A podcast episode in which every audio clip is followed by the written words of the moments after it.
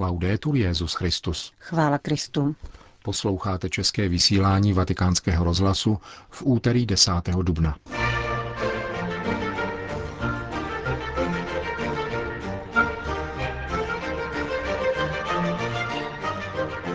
Zabitý a vzkříšený Pán je síla, která vytváří pospolitost v církvi a prostřednictvím církve v celém lidstvu, kázal papež František při dnešní liturgii, kterou sloužil ve vatikánské bazilice spolu s pětisty misionáři milosedenství.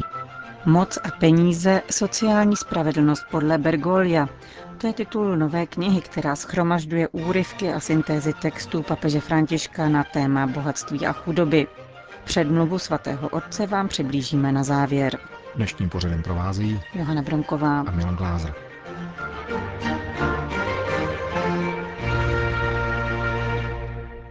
Zprávy Vatikánského rozhlasu. Římský biskup sloužil v poledne u oltáře katedry svatého Petra mši svatou spolu s pěti sty padesáti kněžími, misionáři milosedenství z celého světa, na závěr jejich čtyřdenního setkání ve Věčném městě. Ve své homílii poukázal papež František na dva neoddělitelné aspekty – osobní znovuzrození a pospolitý život.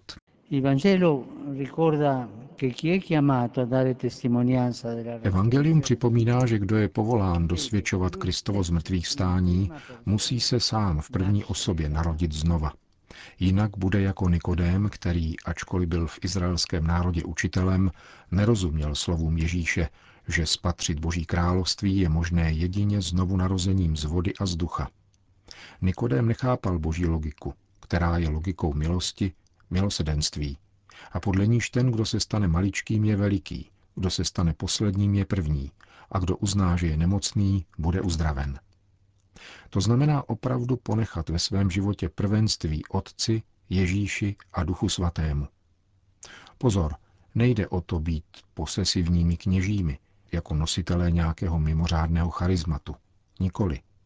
Normálními, jednoduchými, mírnými a vyváženými, avšak schopnými neustále se znovu rodit z ducha, poddat se jeho síle, být vnitřně svobodní, především sami od sebe, a nechávat se pohnout vanutím ducha, který jde kam chce.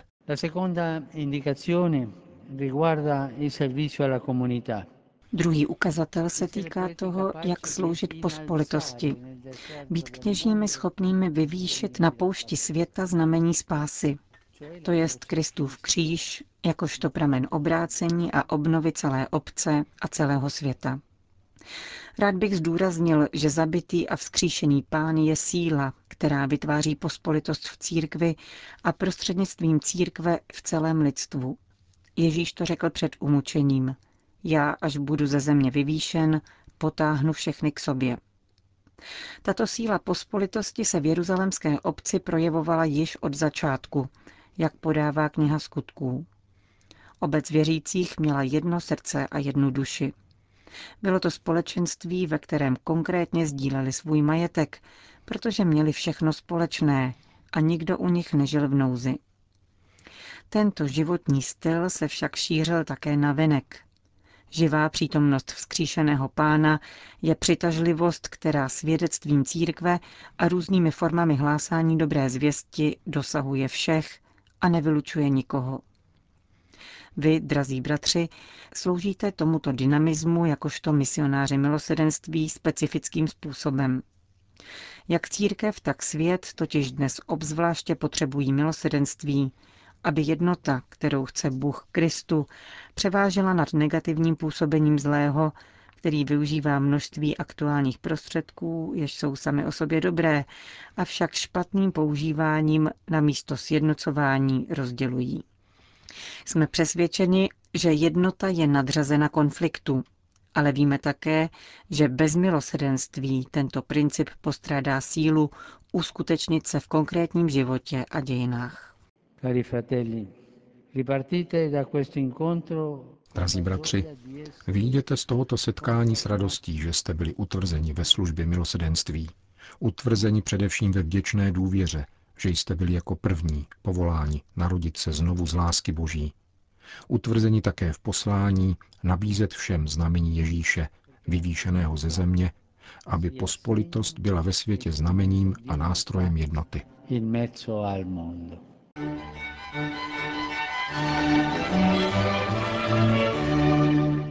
Vatikán.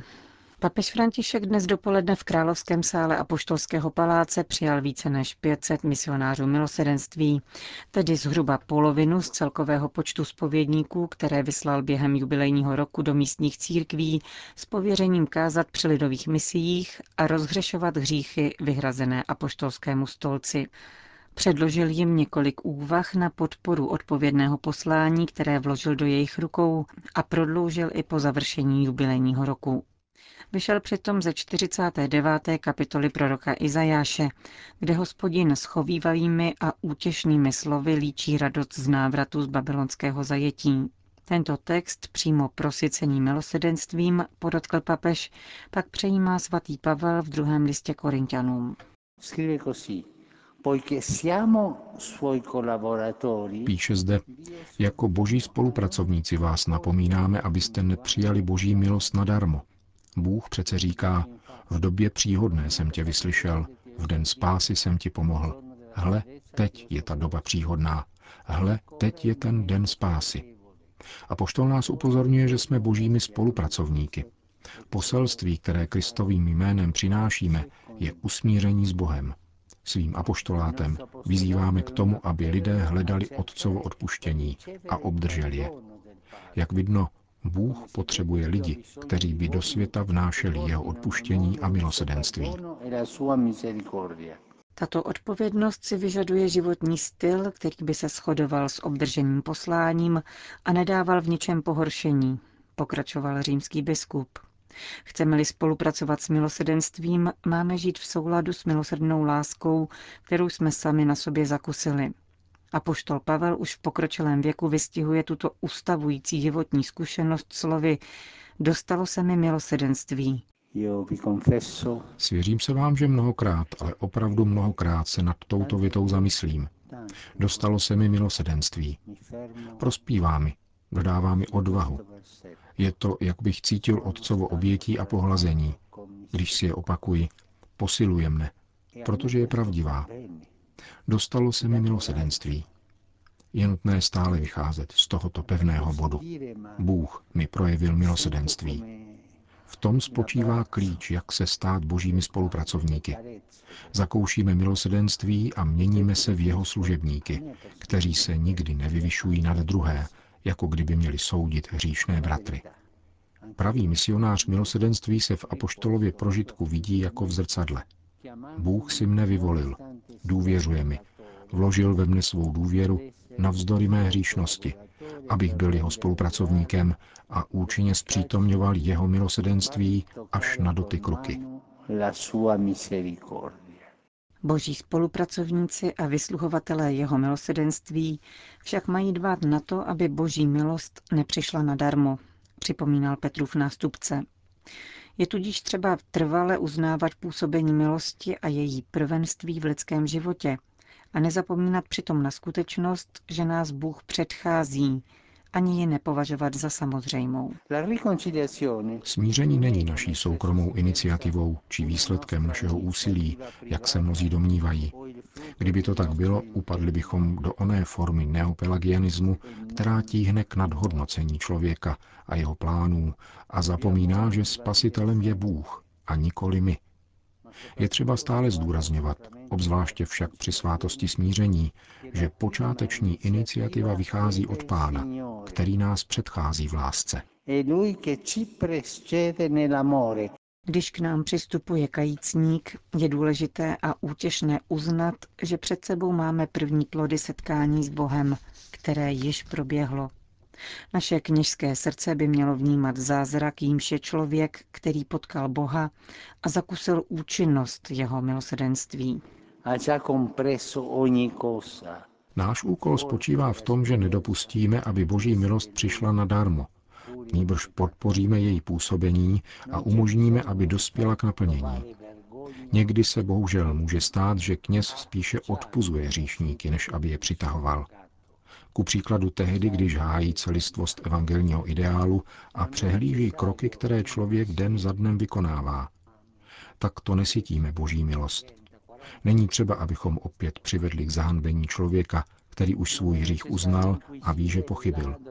Není nutné vyslýchat a vyšetřovat tam, kde již zasáhla boží milost. Není povoleno narušit posvátný prostor člověka, který se vztahuje k Bohu. Papež připojil příklad z římské kurie, o které, jak podotkl, se často mluví špatně, aniž by se dbalo na její svatě žijící zaměstnance. Jeden kardinál, prefekt kongregace, má ve zvyku chodit dvakrát, třikrát týdně zpovídat. Jednou vysvětloval, že když vidí kajícníka v nesnázích a hned pozná, v čem je problém, řekne jen: chápu, přejděte k dalšímu. A onen člověk si oddechne. To je dobrá rada. Když si všimneme, odkud vítr vane, stačí říci: rozumím, jdi dál. Bůh nečeká na hříšníka nečinně, nýbrž mu doslova běží vstříc s neklidným srdcem, dokud nenalezne ztraceného syna. Když přijímáme kajícníka, potřebujeme se mu dívat do očí a naslouchat mu, abychom mu umožnili vnímat boží lásku, která odpouští všemu navzdory, zdůrazňoval papež dále při audienci pro misionáře milosrdenství. Vatikán. Evangelium není utopie, ale reálná naděje rovněž pro ekonomii. Nemohu nepranířovat osobní a sociální hříchy spáchané proti Bohu a bližnímu ve jménu bůžka peněz a moci, zacílené pouze na sebe, píše papež František v předmluvě ke knize shrnující jeho učení o sociální spravedlnosti.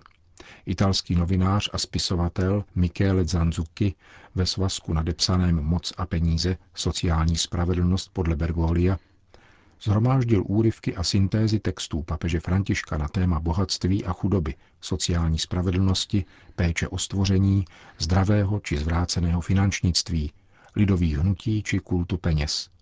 Svazek vychází v nakladatelství Città Nuova, v knihkupectvích se objeví dvanáctého dubna. Petrův nástupce poukazuje na nejednoznačnost dnešní situace. Globální obchod na jedné straně přinesl miliardám lidí blahobyt či lidská práva, na druhé straně však má za následek excesivní vyčerpání přírodních zdrojů a prohlubování nerovností. Skutečnost, že bohatství poloviny celosvětové populace se soustředí v rukou několika jedinců, je do značné míry následkem finančního systému, píše František. Finanční instituce a multinacionální korporace se rozrostly natolik, že podmiňují jednotlivé státy a jejich hospodářské systémy. Už jako prostý křesťan, později řeholník a kněz a nyní jako papež jsem přesvědčen, že sociální a ekonomické otázky nemohou zůstávat mimo evangelijní poselství, dodává římský biskup. Církev v šíření evangelního poselství lásky a spravedlnosti nemůže mlčet k nespravedlnosti a utrpení. Může a chce se připojit k milionům mužů a žen, kteří pokojným způsobem říkají ne nespravedlnosti a zasazují se za větší rovnost. Ve svých poselstvích na ekonomická a sociální témata bych chtěl především probouzet svědomí těch, kdo spekulují a zneužívají bližní, aby objevili smysl pro spravedlnost, dodává papež. František vyjadřuje naději, že předložený svazek shrnující jeho myšlení na téma ekonomické moci a finančnictví prospěje k tomuto probuzení svědomí a odpovědnosti a podpoří procesy spravedlnosti a rovnosti.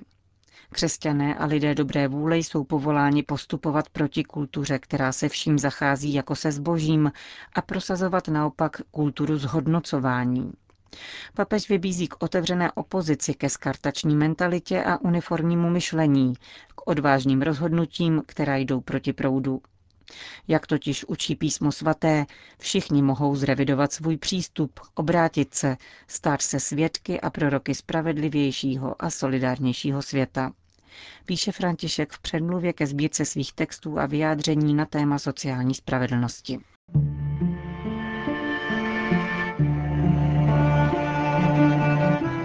Končíme české vysílání Vatikánského rozhlasu. Chvála Kristu. Laudetur Jesus Christus.